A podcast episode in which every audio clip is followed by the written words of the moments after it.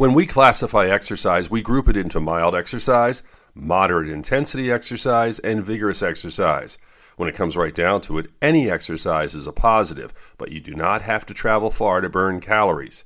Tasks like mopping or vacuuming floors, sweeping the patio, or pushing a lawnmower are all considered moderate intensity exercise. Coming back from the store and carrying the groceries up steps is considered vigorous. When you push it even further, activity like shoveling dirt or snow can be stressful enough that it's recommended that you check it out in advance with your physician if you're over 40 and are thinking about doing these activities. The one common denominator is activity. Your body does not factor in location when calories are being burned and your heart rate goes up. With your health, I'm Dr. Brian McDonough on 1010 Wins.